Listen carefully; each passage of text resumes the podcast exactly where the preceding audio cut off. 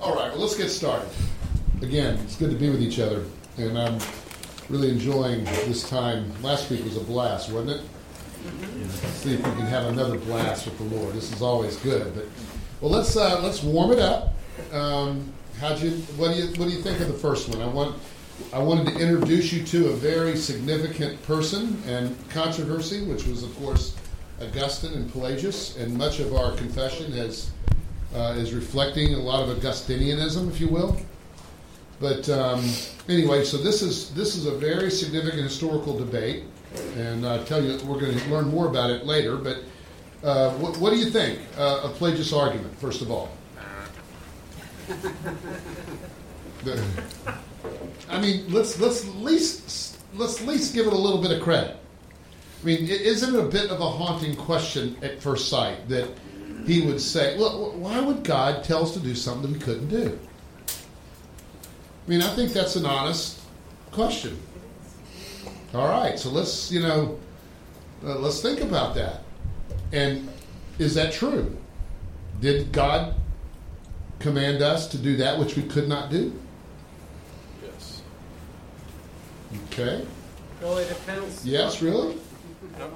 So therefore, we're not. Uh, do you believe, therefore, that we are not liable for for our not doing it if we could? We're condemned because we can't do it. Okay. What do you mean by can't? We're not able. What's the what now? Now you're gonna have to really. Now we've got a little theology. Now we're we're gonna get you to really think through it. Um, let's think about what we've talked about in terms of free will and and sovereignty and some of these other things. If you go before the fall of Adam, we were able to do that. Mm. It was a choice, but after the fall of Adam, then we have a whole. Okay, so were we born free? No. No. No. no. Wrong. well, initially we were. We were born free. And we are free. But I remember talking about this, and we freely choose sin. So it gets into the issue of will. I'll remind you a little bit of a conversation we had. So my son grow, comes out of the womb, and he just doesn't like squash, and he is offered squash, or he's offered anything else, ice cream, let's say. 100% of the time he chooses ice cream, but was he free to choose? Because of his affections. His, that's the word, you know, Augustine, uh, religious affections. His affections are for ice cream, and he will choose what his affections choose every time. Now, uh, the issue is that the fall, we, we are not free because we are in bondage to our, this is a Luther term, what? Our will, our affections. And our affections have rejected God. And so we were born free, and yet in our freedom we rejected God, and we were therefore delivered over. The curse is that God delivers us over to our will that rejects God. And the only time and the only way in which we become free again is when we are born again and given a new nature and a new will, wherein we can believe upon God again and be restored to Him. Paul talks about it in the language of Corinthians. These things must be spiritually appraised, that is, given by the Spirit. So when someone confessed faith in Jesus Christ in the gospel, Jesus would say such things as what? Man did not reveal that to you. That didn't come from you. That was the gift of God. Faith is always a gift of God, right? So we are free, and yet we are bound to our will, a will that has been delivered over to what we originally willed, original sin, which is to be our own God, in so many words. Now, so are we, did God command something of us that was that we could not do. Oh yes. But he also provided his son that could do it and did do it. Yeah. And his doing it is accounted to us. This is great. So what's going on here? This is really great.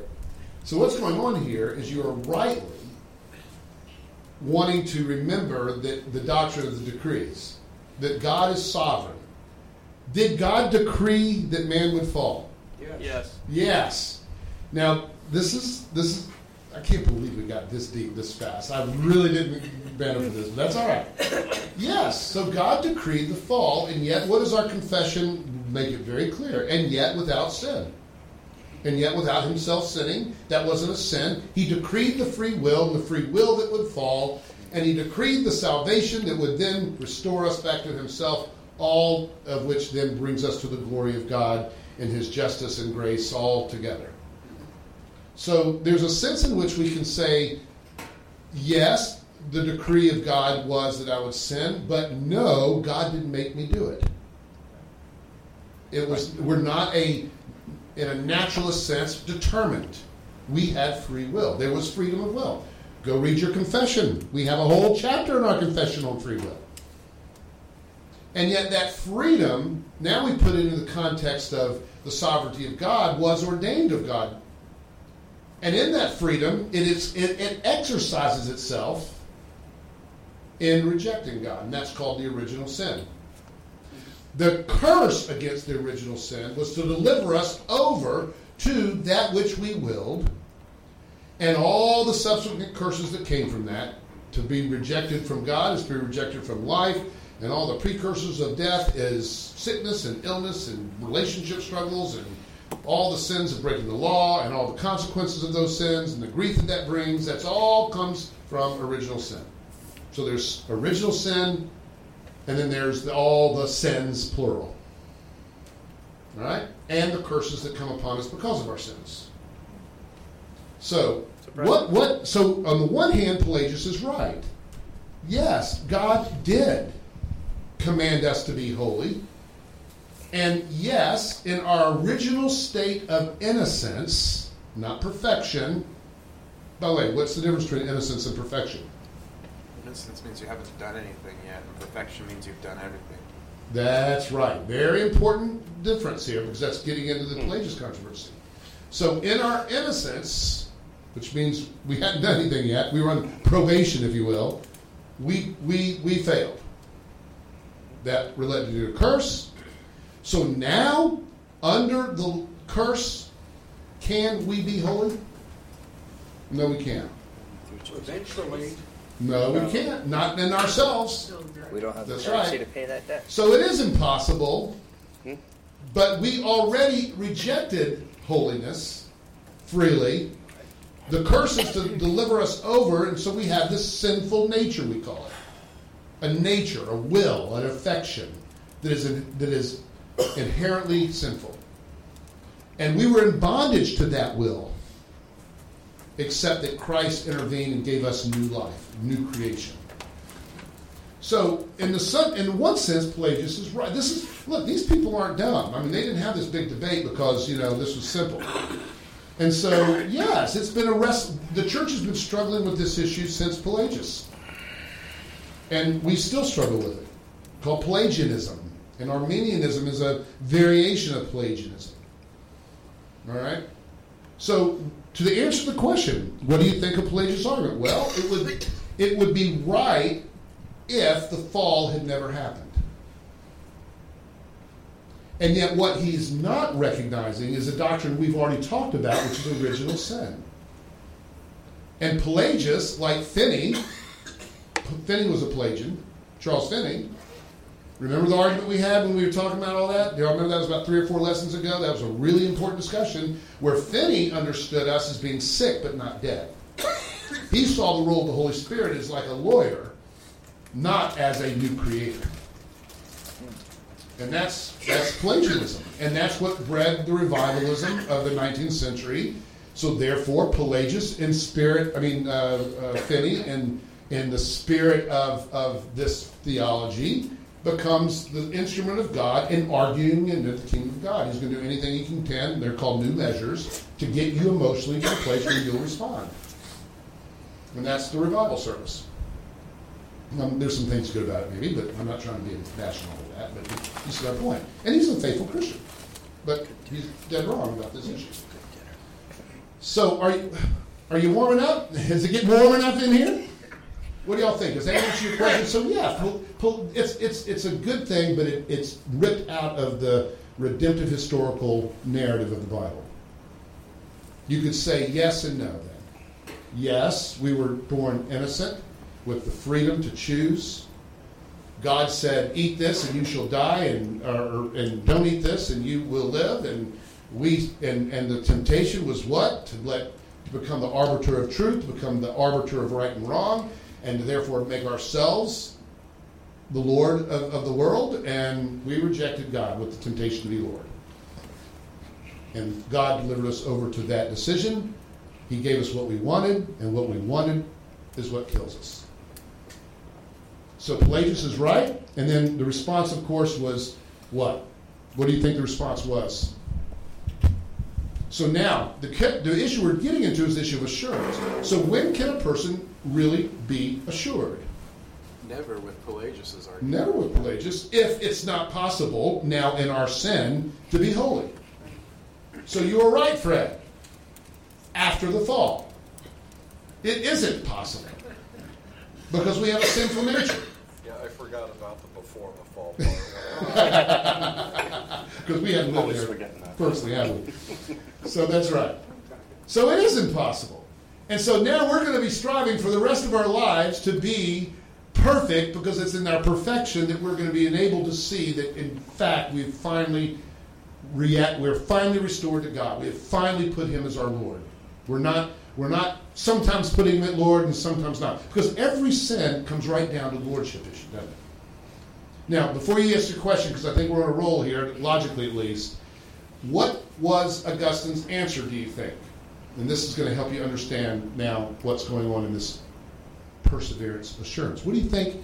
If that's the doctrine of assurance, etc., etc., etc., Augustine responds, what do you think he says? He says, oh, no, you, you, you've, you've misunderstood the basis of assurance. It's not perfectionism, it's Perseverance. perseveranceism. In other words, what, what, is, what is it that we will then discern as evidence of being saved? That we are persevering in the struggle.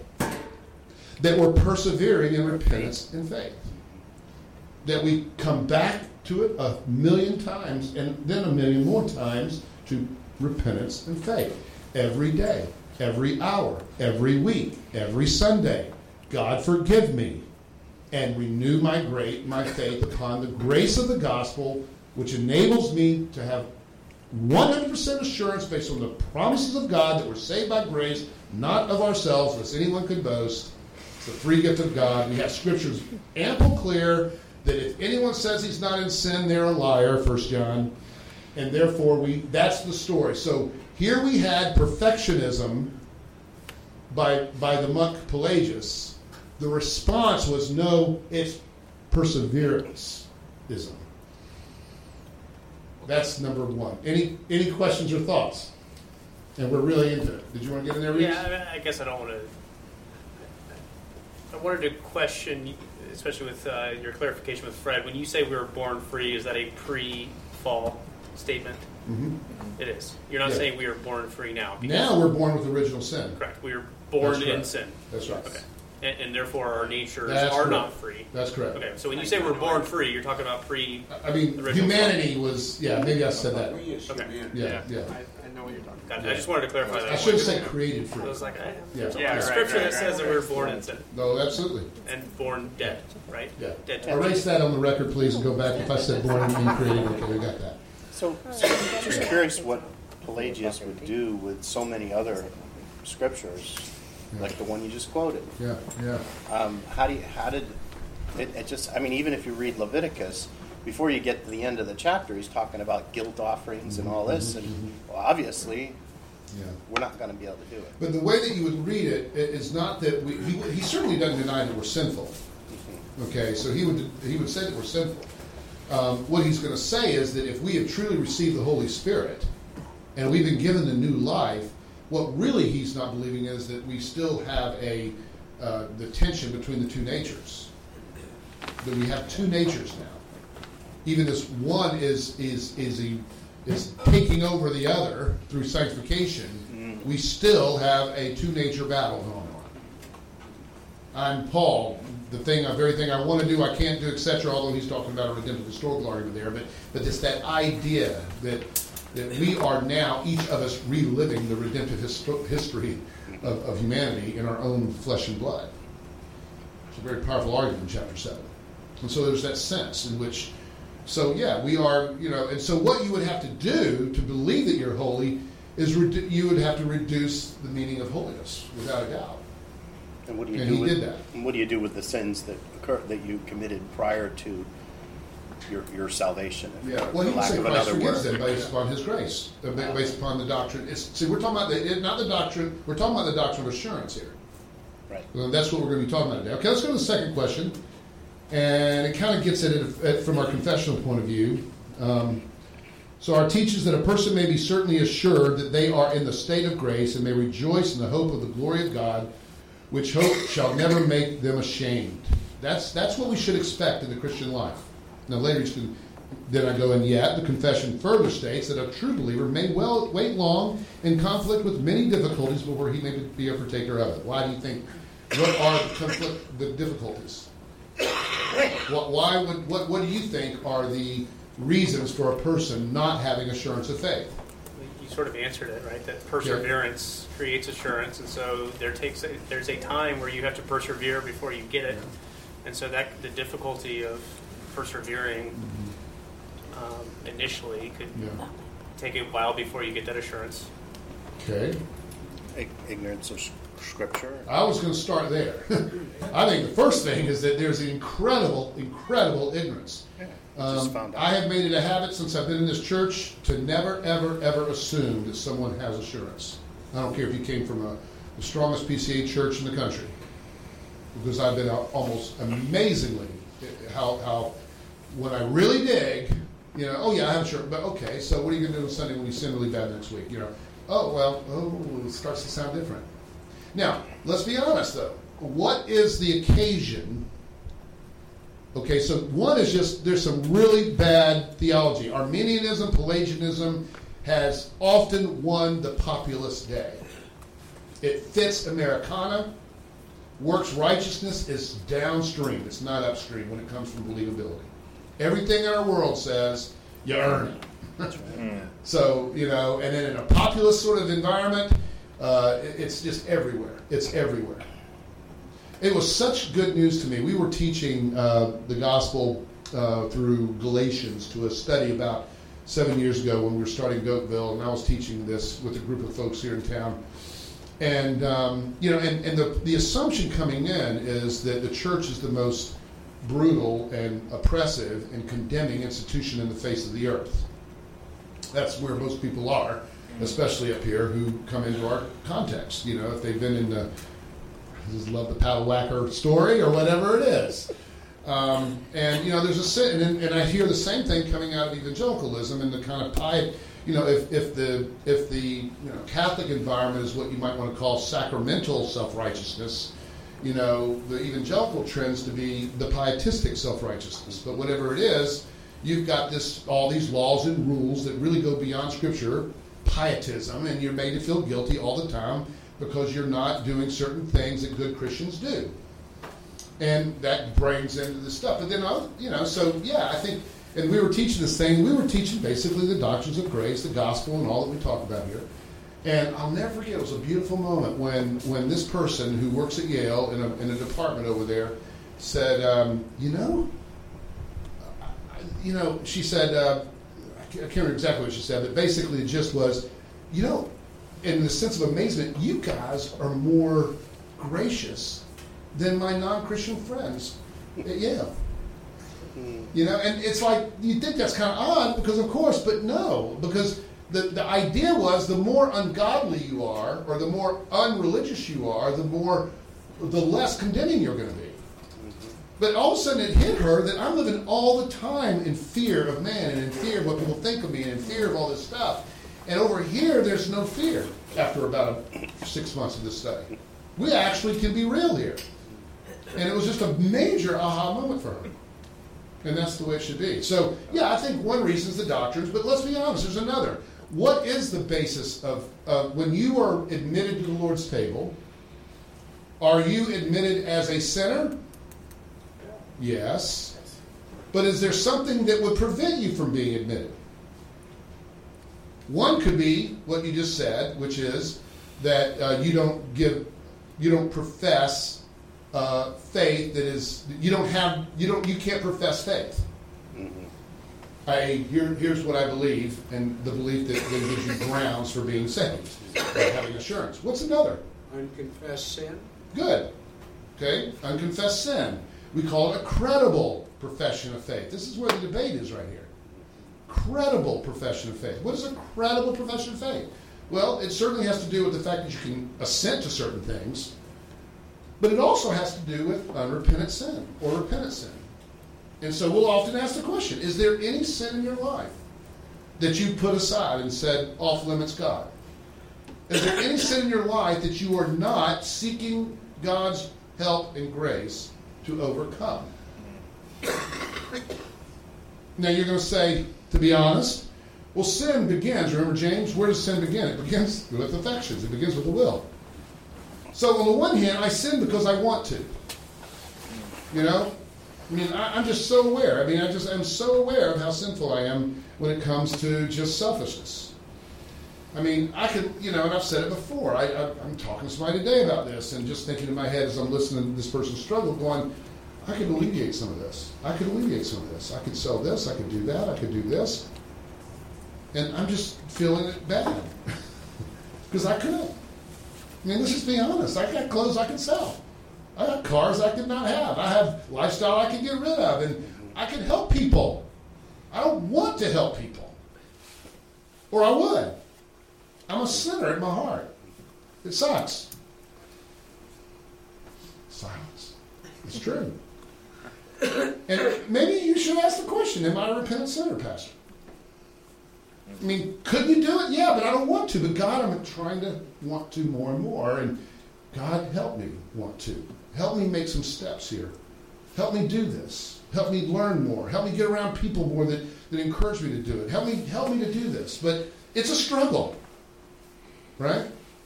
And so what I'm getting at is, is repentant sin is not I'm perfect I'm perfect. And see that's exactly where this debate starts to come down. You can now you at least understand what was going on with Pelagius. How do I know this guy's sincere? I mean, come on, Preston. If you really were sincere and God really was the Lord, you would you would follow the golden rule. Do unto others you'd have them do unto you. If I'm this girl and I'm me, I wish you would give me a goat. Do it. This is an analogy that I'm borrowing, of course, from Christ, right? The rich young ruler. And he went away sad. And thank God the rest came. What's impossible for man is not impossible with God. Which brings us to, the, to what God did in Christ in satisfying the law. Receiving that work of Christ by faith, enabling me to have assurance that I am in Christ righteous. Now, God, I'm righteous. Help me in my unrighteousness. I believe. Help me in my unbelief. That's the world of, of perseverance. That's the answer to the second question unrepentant sin. And in those periods of unrepentant sin, when we've truly unrepented, we're not confessing, we're not, we're, we're then, then we are going to have our, our assurance emotionally or subjectively, you know, shaken. But we persevere until the end. It, that's those who are assured. You just keep coming back. So when a person comes to my study and says, "Hey, Pastor, I need to meet with you. Why?" I'm really shaking here. I'm, just, I'm really struggling with this sin, and I'm not sure I'm a Christian. What am I going to say now? Perfectionism says, I don't know why you haven't, after 20 something years of being a Christian, not given more coats to the poor. Hmm. You're condemned. Augustine Perseverance is going to say, Help me. Pelagius said what I just said. Augustine Perseverance says, Try it. Come on. Josh, I bet you got it. What would he say? In All you contrast gotta- to what I just said, what? All you got to do is ask. So you're you're here. The fact that you're here. There you go. You're here. Took the first step. You're wanting. You're wanting it. You're coming. You're here. You're persevering. You're getting help. The fact that you're in the office tells me. Now I want to investigate a little bit more and see what that means, but you could be using me to try to, you know, trick God or something. You know, if the pastor says I don't feel better, but so it's possible. You know, that this is all big manipulation game, and you're in here just to get me to lay hands on you and pray for you, and you can go out and keep sinning. So I'll ask a few questions. I mean, so what are we going to do about this? And then I might put some things in your life that's going to really check it out and say, well, okay, if you're really serious here, would you mind being accountable? Now, being accountable, knowing this person's going to continue to bring you to the gospel, he's not going to tell you that you're that you're going to hell because you, you still struggle with it. It's it's kind of subjective, but it's true. So you're right. I would ordinarily say, praise God. Perseverance is the answer. Are you persevering? Are you are you here looking for help? Are you here repent, confessing sins to God, receiving His grace and forgiveness by great for by faith alone?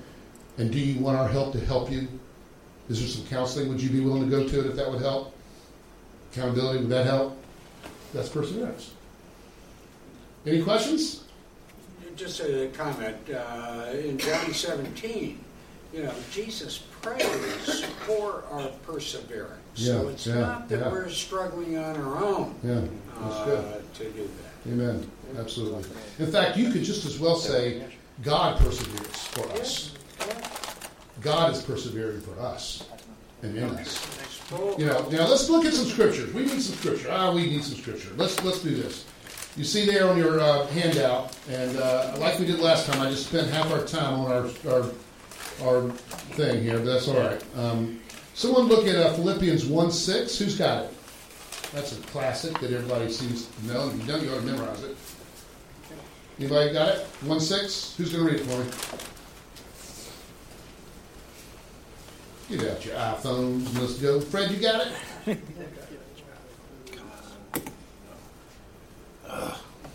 Philippians 1 6. One six. Okay, hold on. And if someone could read, uh, those are all too much. Yeah, let's read Romans eight sixteen, and then let's read John. Who's got that one? Thank you. And then let's read John 10, 27 through 30. Who's got that one? I got it. Thank you, Reese. Sorry, Fred. That's fine. All right, let's listen to the scripture. Go. Being confident of this, that he who began a good work in you will carry it on to completion until the day of Christ Jesus. So who's persevering? God is the subject there, right? Right. Next, The Spirit, Romans. Yeah. Romans eight sixteen. The Spirit Himself bears witness with our spirit that we are children of God. Should I keep going? Yeah. And if children, then heirs, heirs of God, and follow and fellow heirs with Christ, provided we suffer with Him, in order that we may also be glorified with Him. Mm. Persevering, suffering, in our struggle against sin. Okay, John? My sheep hear my voice, and I know them, and they follow me. I give them eternal life, and they will never perish, and no one will snatch them out of my hand. My Father, who has given them to me, is greater than all, and no one is able to snatch them out of the Father's hand. And I and the Father are one. So notice the language of our confession, chapter 17. They whom God hath accepted in his beloved, effectually called, okay, we're working through the ordo salutis here, the order of salvation, and sanctified by his Spirit, can neither totally nor finally fall away from the state of grace, but shall certainly persevere therein until the end, and be eternally saved. Now, a Puritan wrote that, all right, 350 years ago. And if you stop there, you'd say, okay, yeah, yeah, mm, okay. Now let me let me further, and I've read this passage many times to those who who committed a serious, what I'd call grievous, and maybe you know publicly known sin. The same assembly who wrote that wrote. Let's just skip over here, and he talks about. Well, let's just read them all here. I'm going to do three. The perfect perseverance of the saints depends not upon their own free will, but upon the immutability of the decree of election. Boy, I told you this is going to get very web-like. See how many doctrines are coming together here that you've already had to learn? It's a web of belief. You've got to keep thinking about it.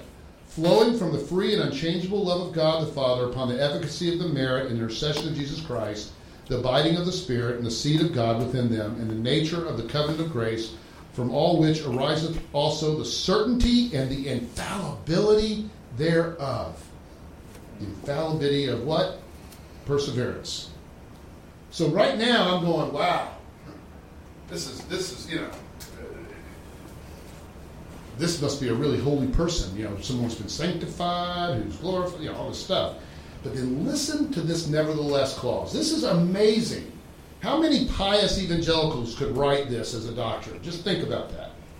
Nevertheless, they, who's they? Christians. People who are persevering. They may, through their temptations of Satan and of the world, the prevalency of corruption remaining in them, that sinful nature, and the neglect of the means of their preservation, as in leaving church, words, sacrament, community, the main ones, they may what? Fall into what sins? Not not sweet, sentimental, I'm struggling with, with uh, lust sins, but grievous sins. I went and got a prostitute, Pastor, sins. I mean, that's what they're talking about here. This, this, these grievous sins and for a time continue therein, whereby they incur God's displeasure and grieve His Holy Spirit. They come to be deprived of some measure of their graces and comforts. They have their hearts hardened and their consciences wounded, hurt, scandalize others, and bring temporal judgments upon themselves. Now, these are those who could conceivably be those who were persevering in faith. Now, how would you know? In the middle of them doing this, in the middle of them leading the church, I, I have a young life leader. He was like a saint when I was in high school. Uh, I even know his name, I'm not going to say, of course. And he just apostatized. He left the faith. He went into grievous sin. It was scandalous. It was public. And we were all just horrified. Is he a Christian? We don't know in that moment. Maybe it was a false conversion. Maybe he true. At that moment, is there evidence of a persevering faith? There isn't. He gave in. He took off. That's what they're talking about. There are those who are truly the elected at certain and sundry times could look like this. That's incredible. These are the Puritans talking. I say that just to kind of help you out a little bit. And yet, eventually, if they are they will fit into the earlier description they will persevere in the end. They will come home eventually. This guy i'm talking about came home. He has an amazing powerful ministry. It took him about 10 years. But he came home and repented. And he's now having a vibrant ministry helping other people who struggled in the sins that he struggled with Didn't that happen to Demas? maybe how long I thought Paul said that he had left Yeah, I him remember and that, gone yeah. to the world and so forth, but then later on, another letter, he Yeah. would come back. maybe so yeah thank you I could be wrong. No, I, I just don't know Demas. I mean, I don't remember the Demas story. That's all. Yeah. So it's one of the things that's uh, one of the passages that makes me struggle with assurance is Matthew and the in Matthew where Jesus is talking about the parable of the sower, Mm-hmm. and particularly where he talks about you know receives the word, receives it with joy, Yeah. but then it is sort of it's snatched away or choked out by the cares of the world, or Yeah.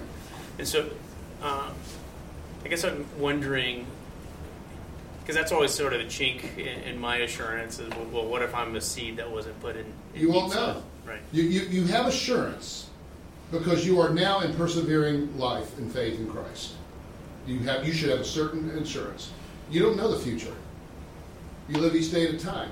But you know the promise of God and your assurance, you're infallible. Notice that language of infallible?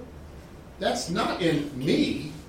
You're not your confidence is not in me and what I'm going to do in the future. Your confidence is in Christ and the infallibility of the promise that guarantees that those who put their hope and faith in Jesus Christ alone for forgiveness of sins will be saved. And that's the promise. Uh, we saw that last week in our Esther, or two weeks ago in the Esther. Remember, that was the whole point of that sermon. Is why was Mordecai so confident that God was going to save Israel? Because the infallibility of the promise of God. If you haven't been reading Esther, I mean, if, if you pull it out of context of redemptive history, you'd never understand word he's saying. But if you go back to Deuteronomy, of which all the prophets and all the wisdom is, is basing its, its teachings on, you would see that Deuteronomy promised one, when you leave, when you when you sin, I'm gonna exile you, and they got exiled. But what? But but I'm not gonna leave you there. I'm gonna remember you there, and when you repent and put your faith back in me, I will come and save you and heal you. It's, it's basic 101 theology applied to a theocrat, theocratic geopolitical context of Christian faith. I know I just said a lot, but, but yeah, it's a temporal, typological kind of reality of what we experience spiritually. And so, sure, when Mordecai put on sackcloth and ashes and rebukes Esther and says, Esther, don't tell me to quit putting on ashcloth. Put them on yourselves, man, and, and let's repent here because, you know, you're going to be down too. She puts them on. She tells the whole nation of Israel to put them on. And he's out there saying God's going to do all this stuff, and he did. And this week you get to hear going to be a fun sermon to get there without snow. So this is really important because because that's a great question, and I really think it's honest. That, that I don't know. So there's a there is a sense in which the until the end is the only true test. until the end is the only true test. But right now, sitting in this room, having submitted yourself to Christ's grace as it's through the means of grace vis-a-vis the government of the church, who's heard your confession, who's been given the power to bind and loose on earth, that is, give you assurance, you have assurance. And if you leave the church and go wayward, and the church will in fact excommunicate you, you don't. You know? And that's really that's that's the whole thing. We're not in this alone, thank God. So are you excommunicated? No, you're not. You've got assurance. Now, sure, the church is fallible, but ordinarily, out of which there's no possibility of salvation, says our confession. Ordinarily. But we could have erred, I guess. So you're not just, your assurance is not in the church, though, and its promise. It's in the Scripture, in the promise of Scripture. So this is really, really, really big. And I and I said it last week. There's just nothing more important that you understand these things personally. Now, the other aspect of this is, is notice how assurance. Now we're going to talk about assurance. But let's get it in, then we'll go back to some of these questions. I can't believe I haven't started. I, I kept saying to myself, okay, after we read scripture, we're going to pray. Now it's after we've done the confession, we're going to pray. Where are we going to pray? Let's just save some for the end. How about that? Preston, Yeah. in Hebrews, in chapter 6, it talks about someone who has, I think, tasted of the Spirit or partaken of the Spirit, Yeah, yeah. falls away, cannot be restored. Yeah. How does that fit in? That's a tough verse, I know. It is, and um, well, I'll give you the simple. And it, there's a lot more exegetically, but you, you really have to hear it in, in the in the vein of its overall message to the Jews, and the fact that they had been given the means of grace through the law, through the temp, temple sacrificial system, all of that, that they had tasted. They had tasted of Christ through the temporal, through the, the, the typological era of the law and the, and the, and the covenant and the, you know all that. And so what he's he's I think saying is that if you depart from that which all of that was directing you to, namely Jesus Christ, which remember that's the way the whole book begins. It begins with this: all these things were as shadows directing you to Christ. Well, he's basically saying for those who have only partaken of the Jewish, uh, the, the, the pre Christ uh, means of grace, it's as if you've tasted it, and now that Christ is here, you haven't actually digested it. And so they've left. That's why today I can't say in good conscience, I mean, to, to put it bluntly, let's say you are an Orthodox Jew, a practicing Jew who still practices, well, no Jews really fully practice because they don't have a sacrificial system anymore. But but um, but let's say you're just a you- you're over there and you're you're doing everything that Moses commanded in terms of the means of grace that God gave to the Jewish people. Then that was sufficient. That was sufficient. That was the means of grace, which we're, we're bringing them to the same disposition that we are brought to in Christ today, which is repentance and faith and the grace of God as mediated through the temple. All right, the law which condemns, the temple which brings us to the salvation, etc. what he's saying then is for you to stay in that place and not now go to what everything about the temple and the, and the covenant was directing you to is to have no hope of salvation. So it's like if I were to say to a, a, a friend who's Jewish, I love you, man. I really respect your loyalty and your devotion to your Jewish practices, but you have no way of salvation except through Jesus Christ. And Christ has been revealed. And so now we're, we're living in a new era. That's how I would understand it. Okay, let's look at some of these questions and then move on. Section one, uh, just just a, this is quickly. We can run through these questions I think very quickly. The assembly affirmed in very full language what is stated briefly in Philippians. We've just read that. When did the work begin? Simple question. When did this work of God begin, according to you know Philippians? He who began a good thing. When did it, when was that again? You know the answer, guys. I promise. Not magic. I mean, it's not- Before the salvation. beginning. from the beginning, what? Is it at the moment of salvation?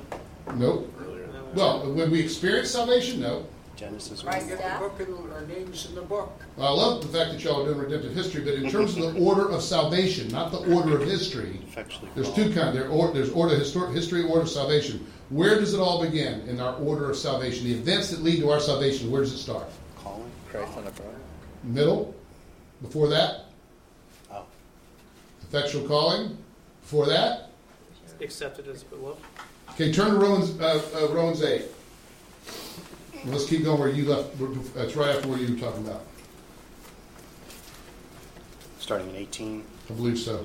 For I consider that the sufferings of this present time are not worth. Kind of zip down there and see where it says, uh, where it starts with, uh, for those whom God blank, he blank. For those whom God blank, he blank.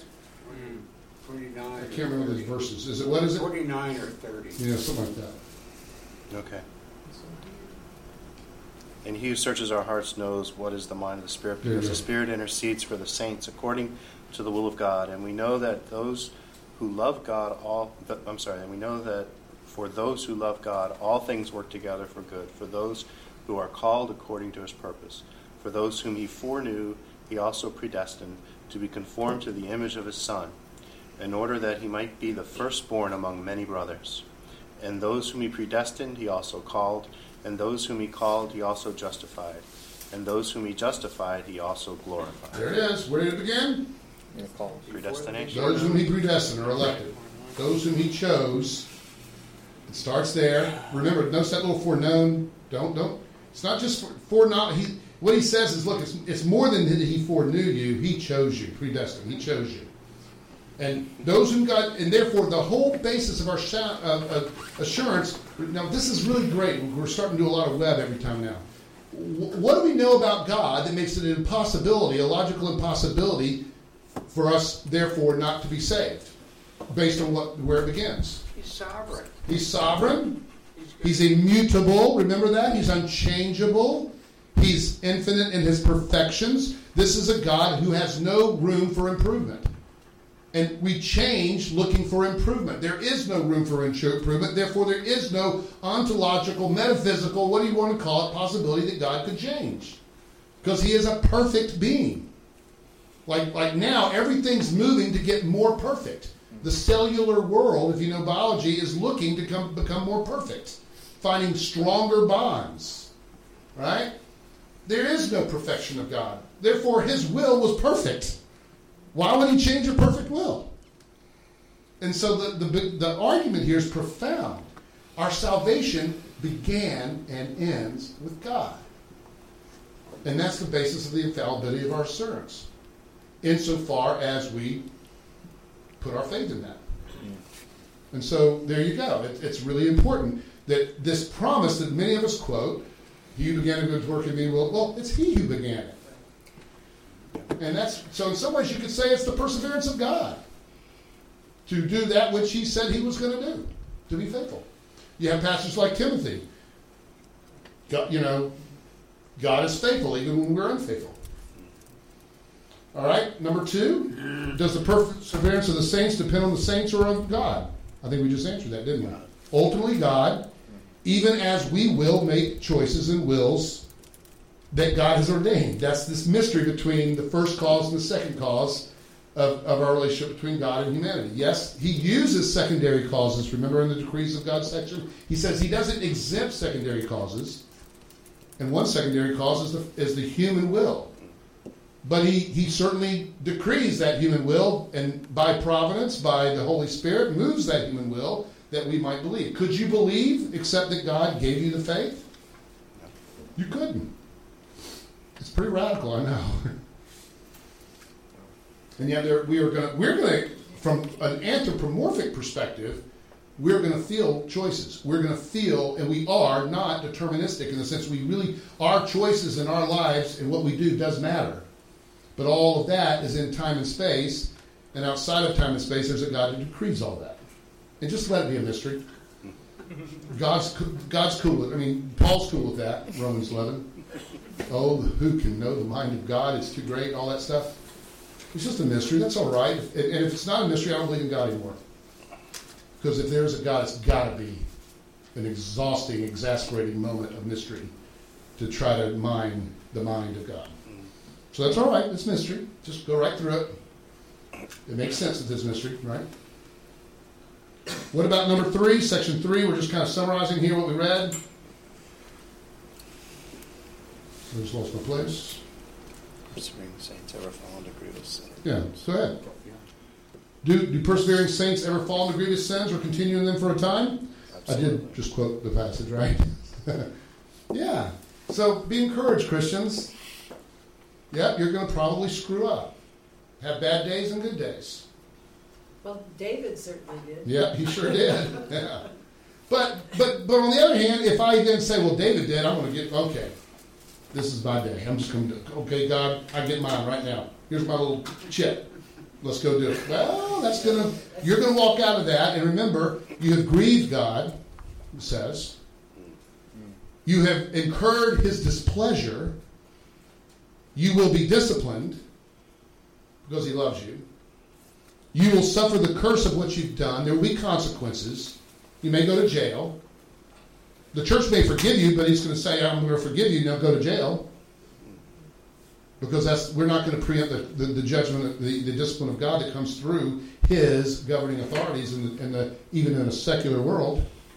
So see, we're not. So that's this. It's it's not going to be fun. In other words, so be, you could say it's stupid to sin because the whole point of sin is coming from a God who loves us and knows the way the universe is put together. So to sin is just stupidity. You're fighting the world. You're fighting the nature of the world when you sin. But at the same time, you're fighting God, and it's not going to be. It's not going to go well. Where does the heart fit in this? Because back in, Yeah. um, they were talking about hardening your, your Heart, yeah. hardened. Well, certainly that's uh, it's called by many terms: religious affections, uh, the will. I mean, what is the heart? But it's that, yeah. But the idea is that you come to a place where you have hardened your heart. You're, you're. Uh, I mean, some ways you can see this, of course, as parallel universe. You have this world here where you can do this and be this, and then over here you're in a total different universe. And it's amazing the capacity we have, and it's a good capacity actually. I mean, it's you know, it's it's important. You do need to be able to compartmentalize your life, and, and you know, right now I'm I'm acting as pastor. I'll go home and be a husband, and I'll put another hat on, and I'll go to my kids, and I'll be a parent, and and I'm going to compartmentalize that. And I got a kid in every compartment. You know, I told my kids when they got born. My oldest son said to me about my young, you know, well, you're not going to love me as much. You're going to have to share your love. I said, no, I got a whole compartment of love for you. And I got another whole compartment for him the day he got in my life. So it's it's you got it. You know, you got hundred percent every one of it. You know. But the heart, in medically, is one of the is most a very important part of the body. Yeah. Well, to be honest, yeah, in redemptive history, the idea of heart is really the nefesh. It's the uh, it's the whole person. I would say your affections, your will, your your brain, your man. It's unfortunate we make it emotional. I mean, I don't think you want to confuse heart with with all your emotions. I know you're. I don't think you're doing that. It's really the whole person. It's hardened, is what I would say. Okay, um, I'm moving on quickly here. Um, so, any questions about perseverance? I only have one more. What are the consequences of saints falling into sin? What, if anything, do they, the elect, lose? Observe, therefore, the difference between perseverance and assurance. We're going to get to that. Any, any thoughts about what do we lose? Is, what's the uh, consequence? We kind of talked about it, but what do y'all hear? What does our confession say is the consequence? Just name a few.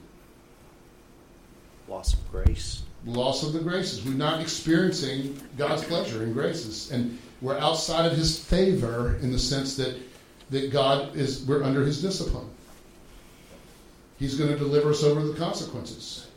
Separating. My marriage, you know, I go have an adultery. Well, you're going to may lose the best thing you ever had, which was your marriage. More than that, you respect. More than that, you know, you see. And so off you go for an immediate gratification. So there's there's consequences that are both natural consequences. Let's put this in categories. There's natural consequences, but there's also spiritual consequences. So it's stupid to sin, but more than that, there are consequences. Yeah. Yeah, Winninger just chimed in. God's displeasure. Amen. And what does that mean to, to incur God's displeasure? Well, I don't, you know, what would it mean to be in the displeasure? It's it's still the father to a son displeasure.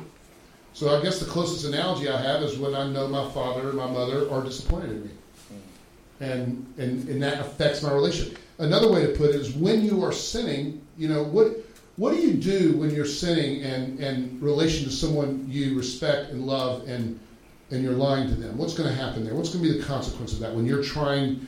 What's going to happen in your relationship with that person? They are going to trust you. They're not going to trust you. What's going to happen to you in relationship with them? You're going to feel distant. You're going to feel distant. Yeah. Fear. Your fear. Mm-hmm. You're going to want to get away. I mean, the, the first thing you do is you don't want to go to church, which is the very thing that would, pro- if you're in a gospel believing church, is going to actually restore your relationship. So, and the same thing with parents. As a parent, when my children would would do something wrong, they didn't want to see me come home. You know. Now, a gospel, you know, I want to get that thing restored quick. So please tell the truth. I beg you, tell the truth. Confess it. So that I can then restore it. But what we will do is lie. We'll try to avoid it. We'll run away. You know, and, and so what's happened in our relationship with God now? That's that's part of the displeasure thing. That we're afraid of him now. Which is why the church and the means of grace is so important because we need the flesh of Christ to say, I forgive you. You know, some people might think it's rote that every Sunday we raise our hands and we say that punasma, but we need to hear it. God speaking to you, saying you're forgiven. So stand up. We're, we're good, and let's go on. You're my child. That's so important. Okay, any other questions about perseverance? Are you encouraged a little bit? Verse uh, section three especially encourages me. I hate to say it. You know that. Wow, wow. You know it really can. You know, you can struggle. Yeah. I heard a sermon on this, and it was entitled "Cooperative Grace," and that that Hmm. stuck with me for a long time. It's cooperative grace. Yeah, I'm thinking about it.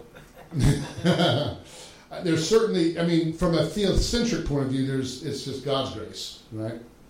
That But we, what you mean is that we that we respond to it. cooperate. Yeah, There's yeah, a res- yeah, there's a yeah. response to grace. I don't know that I'm putting grace into it, but there's me responding to grace. Right, uh, right. Yeah, I can get, I can live with that if that's what you mean.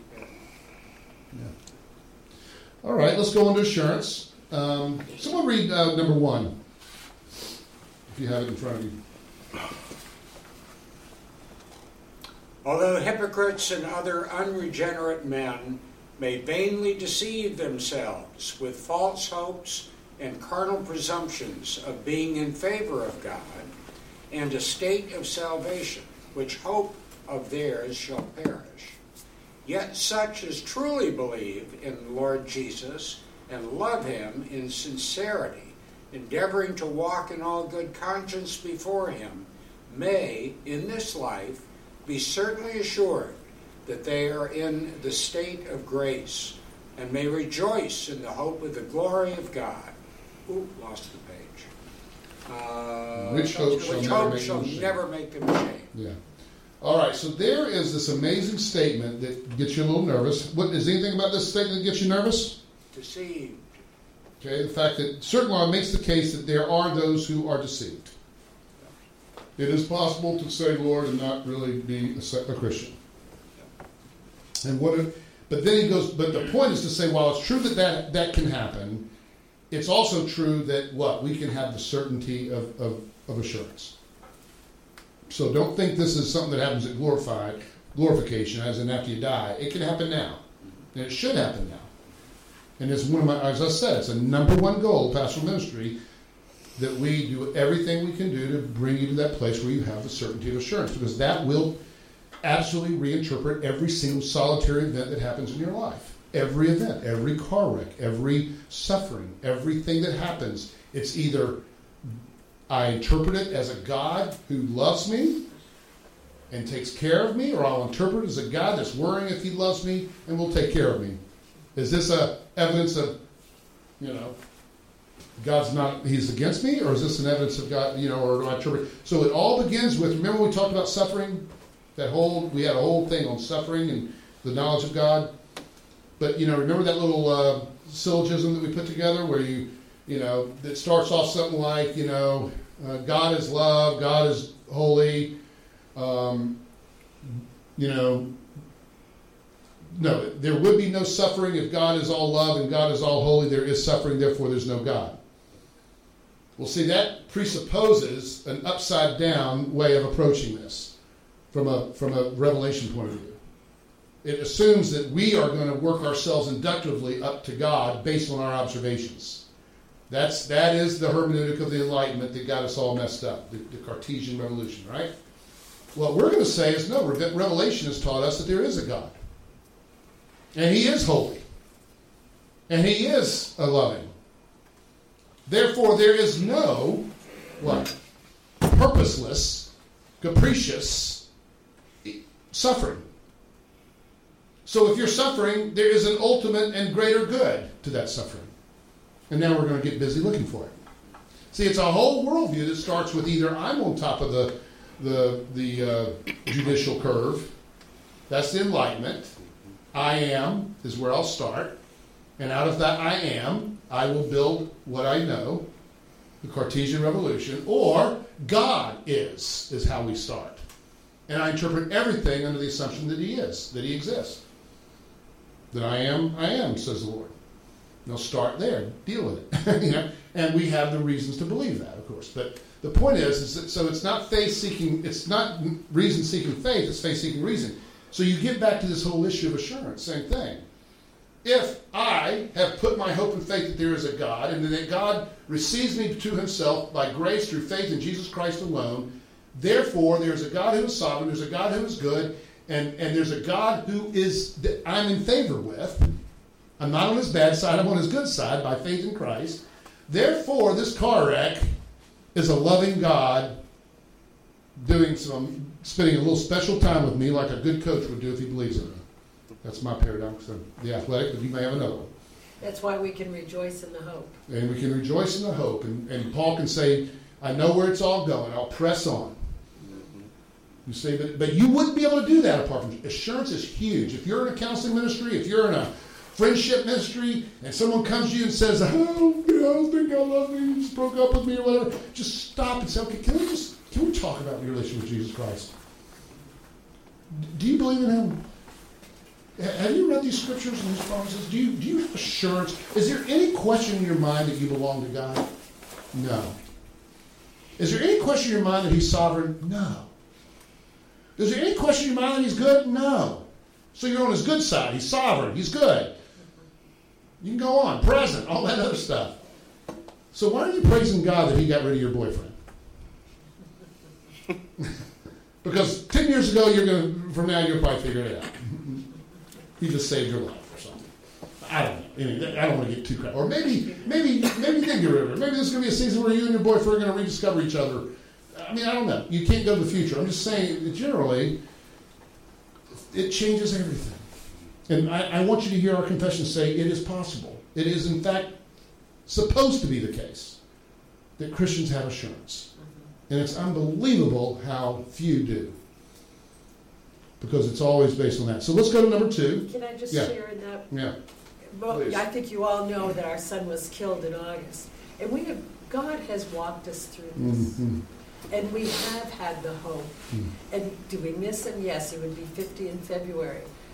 And but we've seen God move, and he is he's just we just keep looking to that Mm. because we Mm. know that God is sovereign, and, Amen. and, and, And we the just promises see that the Scripture. hand in so many ways, Mhm. and in Mhm. our own lives. We have to keep doing that. That's right. Thank you. Number two, who could read it for me? This certainly is not a bare conjectural, improbable persuasion grounded upon a fallible hope, but an infallible assurance of faith founded upon the divine truth of the promises of salvation. The inward evidence of those graces unto which these promises are made, the testimony of the Spirit of adoption, witnessing with our spirits that we are children of God, which Spirit is the earnest of our inherent inheritance, whereby we are sealed to the day of redemption. So this is another cause for two various schools of camp. Because right here you see this idea that there's an infallible assurance of faith founded upon what? Well, the first one is the divine truth of the promises of salvation. But then it also adds with that the inward evidence of those graces into which the promise, no, the, yeah, the inward evidence of those graces into which those promises are made. What are they saying there? That's been a cause of great, you know, discussion. Are we to wait till we feel it? To, I mean, are we? Is this uh, an excuse, in a sense, this or a, a cause for say, "Oh, when I'm not feeling it, or I'm not experiencing, then maybe I'm not saved. I, I should be basing my hope on my feelings." I don't think there's any possibility that's what they're talking about. So, what would be another way to understand this? By the way, the reason for that is because we've already heard them say about justification. They were saved by grace through faith, and then what is it? And what is faith? Faith is assenting, receiving, and resting. So it has nothing to do with me from beginning to end. It's it's what we believe in.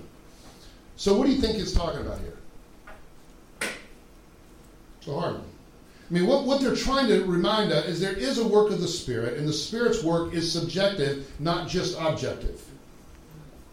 That there has to be a sense in which, when you believe something, you believe it not just as a catechism question answer, but you believe it effectively. That is to say, that you, it, it's uh, what they're really talking about is what we would call effectual calling and, and being born again. And there's a sense in which it, it's a subjective there is a it, it's a work of the spirit on me it's not so tr- the best way I know to say it is i believe and with that belief comes an inward peace a a genuine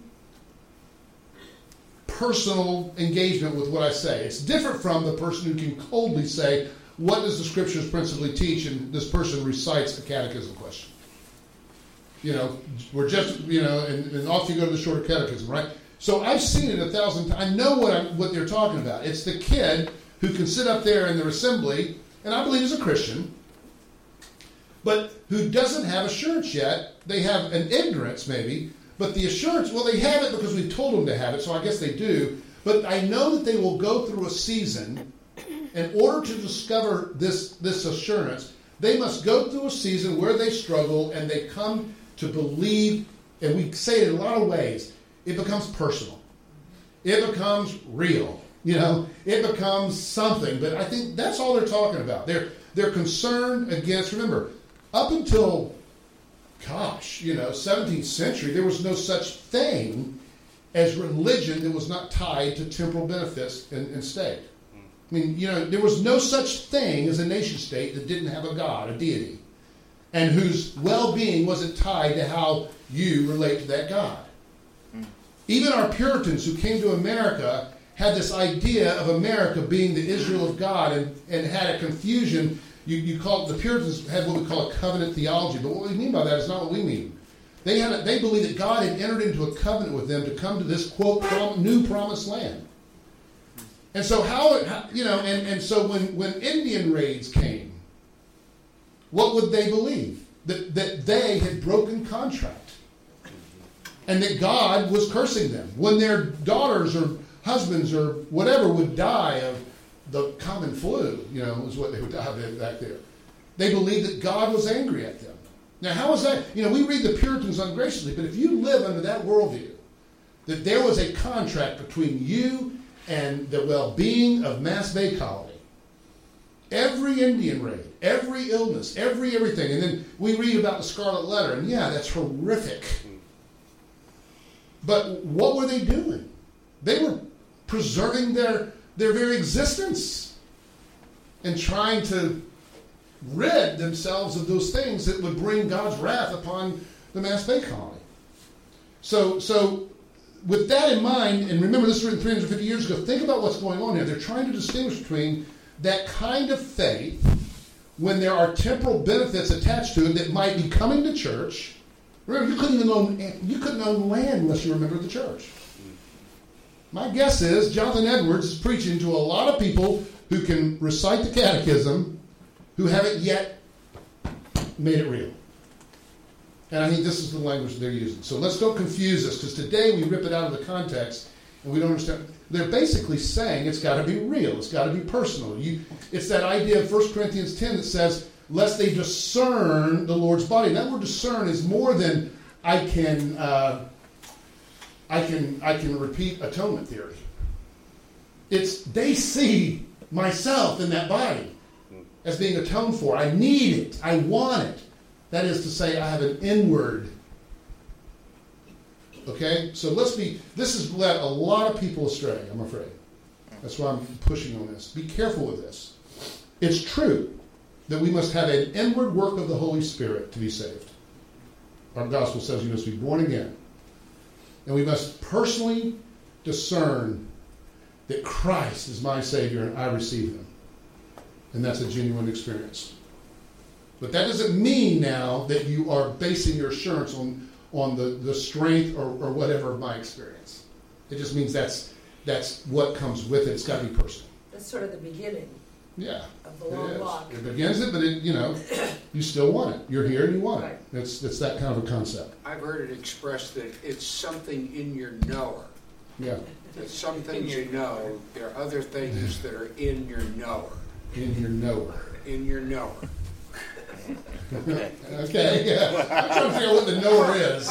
You mean in the person? I'll give you an In the person. I be- always believed in the doctrine of the resurrection. Yeah. But when Dan died, and that It came became personal. Yeah, amen. That's right. Thank you. All right, number three. This is another one. Who would read it for us? Uh, this infallible assurance does not so belong to the essence of faith, but that a true believer may wait long and conflict with many difficulties before he be partaker of it. Yet being enabled by the Spirit to know the things which are freely given him of God, he may, without extraordinary revelation and the right use of ordinary means, attain thereunto. And therefore it is the duty of everyone to give all diligence to make his calling and election sure, and thereby his heart may be enlarged in peace and joy in the Holy Ghost, in love and thankfulness to God, and in strength and cheerfulness in the duties of obedience.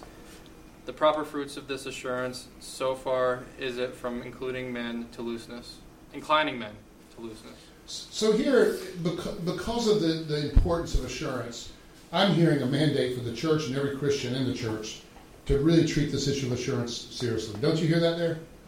That that is really a, a major important thing that we need to be doing. That's the gist of what it is. And um, yeah, notice there's some really good language there. Again, founded upon the divine truth thing. It goes on to say down there that it can be difficult. We've talked about some reasons for that difficulty. And um, but notice that it's not yet being enabled by the Spirit to know the things which are freely given him by God, he may without extraordinary revelation. Well, that's big. Okay, I'm not waiting for a second experience. I'm not waiting for a, you know, uh, what's the language that Wesley used? Um, this is contra Wesley right here. That you can be carnal, and therefore you need a second event. You can have this. You can be a Christian without the Holy Spirit. without being, you know, that. And so no, this is they're not saying that, that you need something you need God has done plenty if you're born again. It's now you need to get your, your theology right and you need to participate in the ordinary notice the word ordinary, not extraordinary. Ordinary means of grace, word, sacrament, community of the saints, prayer, and you need to participate in those things through which God will enable you to believe in a true and holistic way that was described in the, the previous check, uh, In- section. In some of the scriptures, don't they say, I don't know if it equates to the same thing about receiving? Mhm. Wouldn't that be? Well, that's how we become a Christian, yeah. Right. Yeah. So we really receive it, so. Yeah, but I, but it, but, it, it- but we can go into it in a minute. But no, I'm not waiting for some lightning bolt to help tell me I'm a Christian. Right. And so if you sit at the beach and you're saying, God, I'm struggling, just give me a sign. Just know that that's not what you should be expecting. And if he doesn't, it don't mean nothing. I mean, he can do anything he wants, but but he doesn't want us to be. You know, it, it hit me because I used to ask for stuff like that a lot. You know, come on, God, if you want me to do this, give me sign. Blah, blah, blah. And um, you know, but it dawned upon me in my older and more hopefully spiritually mature years that if he had done that, he had bequeathed me to very weak faith. He would have not actually been doing what you would want God to do, which is help me not to be circumstantially determined, not to be wishy washy and blowing with every experiential and circumstantial situation that happens in my life. You know, He wants us to walk by faith, It and yet we want to walk by sight. it doesn't last either. yeah, it Those does. moments of when right. that stuff happens. It goes like that. If that was the basis of your assurance, it would. Yeah. It's what we do, by the way, when you go to you know a retreat. You know, your kids are going on to a young life retreat or something, and they come back, and, and they've said this to me sometimes. Oh man, I, I had an experience up there, and and if they say that to me, and, and we're talking about this person becoming, you know, being admitted to Lord's table or something, I'm gonna, I'm certainly not gonna disc- discredit the experience. I, I mean, I'm not gonna say it's not meaningful, it's not real, whatever it was. I'm, I mean, God was, I believe that, but I will, I will do major surgery um, with the Word of God as my scaffold to make sure that person doesn't walk away from that experience believing in that experience as the basis of their assurance. Because that experience, you know, we all know who've been around and been there, it, it's gone a long, I mean, what happened to me down there at the bar when I first came to Christ is so gone I couldn't even repeat it. And I'm not placing my hope on some memory of that happening. Plus, I've had enough things that contradict that, what happened, that, you know, I got to go back to grace. Okay, um, we, here again, four says a, somewhat like what uh, what we see. Again, it's amazing. These Puritans. I keep saying these Puritans because I think we have this idea that Puritans are perfect, or that they are horrible, whichever way you go. And here they are, gracious and loving as they can be, with a nice little true believers may have the assurance of their salvation in diverse ways, shaken, diminished, and intermitted, as by negligence and preserving of it, by per- falling into some special sin, which woundeth the conscience and grieveth the spirit. They're basically saying the same thing we already talked about. But they'll they'll get it back if they're true. God, will, you know, in the by use of the ordinary means of grace, He will bring them back to that saving grace. I just can't tell you how important it is to me. The, I mean, I'm not saying this because it's my job, but I, I mean, you just can't believe how important it is to keep going to church on Sunday. Mm-hmm. I mean, it's just that simple. Just keep going. We need the body. You need the body, you need the word. The, remember, your scripture, when you're reading it, is not as powerful as to hear it preached. Because the word becomes flesh and speaks at you, not through you. And you need, to, you need that. It becomes alive in the mystery of the sacramental union of God, the Word, that becomes flesh. Have you ever thought about that? That's what's happening in the sermon. The Word, abstract, invisible in heaven, becomes flesh and dwells among us every time we preach, every time we do the sacrament, every time you touch each other with each other's flesh, where Christ dwells in you, the community. The Word is becoming flesh, but it cannot become flesh by you being alone in a, in a prayer closet. This just not happening. And that's why it's so important. You know, Yes. Um, I love the fact that we could get the sermons if we weren't there, because I've been, you know, missing for these last Yeah. weeks when I was sick. but that's the proof of it. Yeah. You know, I'm listening to that sermon from last week, and I, I'm just think I'm missing something. Yeah, it's not quite the You same, it? really hit that nail. Well, not only that, they're momentarily. I mean, I've said this many times. This is off base. So I won't go too much on it, but they may be good lecturers. They may be good, good lectures, or they may be very good devotions, or whatever you want to call it to hear sermons on tape, but they're not live. And it, it's just it's it's it's a mystery, but there's things happening in that room, the environment, everything that makes it whole and powerful.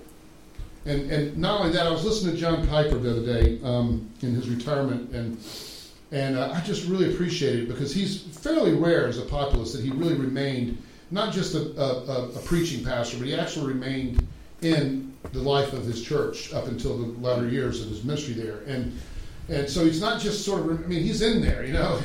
And ah, I mean, only a pastor knows. But he said there, and he said, you know, something about how can you continue to preach? And he went and said, basically, you, you don't understand. Every sermon is just totally informed by every tear and every counseling meeting and every hospital visit. It all just oozing out of there, and you don't even know how it's going to come out. And it's so true. It's a living, organic thing between what's happening in a counseling room and what's happening in that sermon.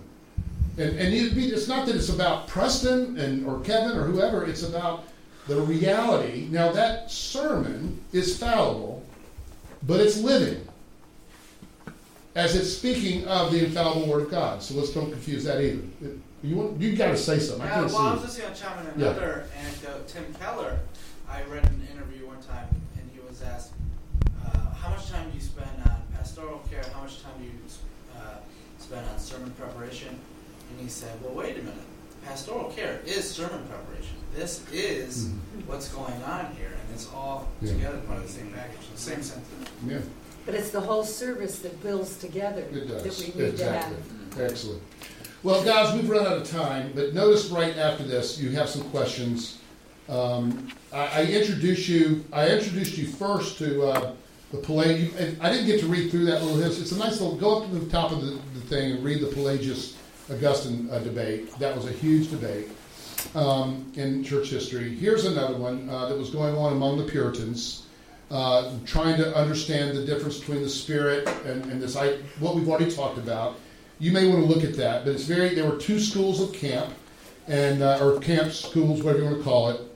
Um, you, if you've read a lot of Jonathan Edwards, like his uh, resolutions, Edwards struggled mightily with assurance, mightily, and I had a very unhealthy view of it, honestly, for many, many, many, many years. And if you were to read his spiritual resolutions, if, I don't know that he would use it this way. I think that'd be unfair to say, but if you were to follow the spiritual resolutions, if you for a second if those for a second were the basis of your assurance, you would be condemned. I mean, no way. You know. So look at this if you're interested in some of that, a little bit of history there. Um, I think that's sufficient. The questions. Um, I want to end with this one thing: Can a person lose assurance? No. Yes.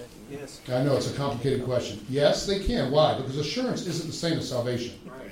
Assurance is what's happening to me, and we've already heard that when we are in the process of running away from the Lord, we are losing that assurance at that moment in the lack of repentant sin.